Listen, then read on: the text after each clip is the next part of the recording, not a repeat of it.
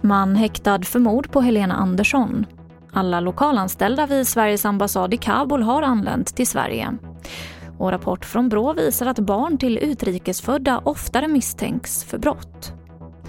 TV4-nyheterna börjar med att idag begärdes mannen som misstänks för mordet på den försvunna Helena Andersson år 1992 häktad på sannolika skäl. Förhandling hålls just nu i Skaraborgs tingsrätt och den misstänkta som är i 60-årsåldern anhölls i måndags men nekat till brott. Alla lokalanställda vid Sveriges ambassad i Kabul har anlänt till Sverige. Det här skriver utrikesminister Ann Linde på Twitter.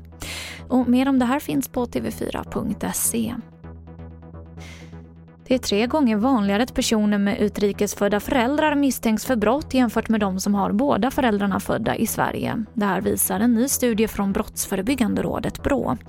Brå påpekar att även om överrisken för inrikesfödda med två utrikesfödda föräldrar är relativt hög så rör det sig om en liten grupp i befolkningen. Och rapporten har väckt starka politiska reaktioner. Vi hör vår politiska kommentator Ulf Kristoffersson.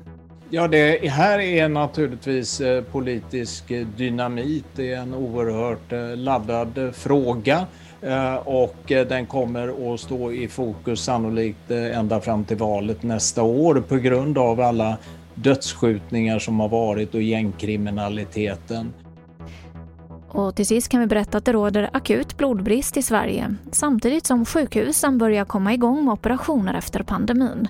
Orsaken är att blodgivare inte dykt upp i blodbussarna som ställts upp utanför arbetsplatser eftersom många jobbat hemifrån. Och nu försöker blodcentralerna istället ha bussarna i närheten av bostadsområden. Och det här var det senaste från TV4 Nyheterna. Jag heter Emily Olsson.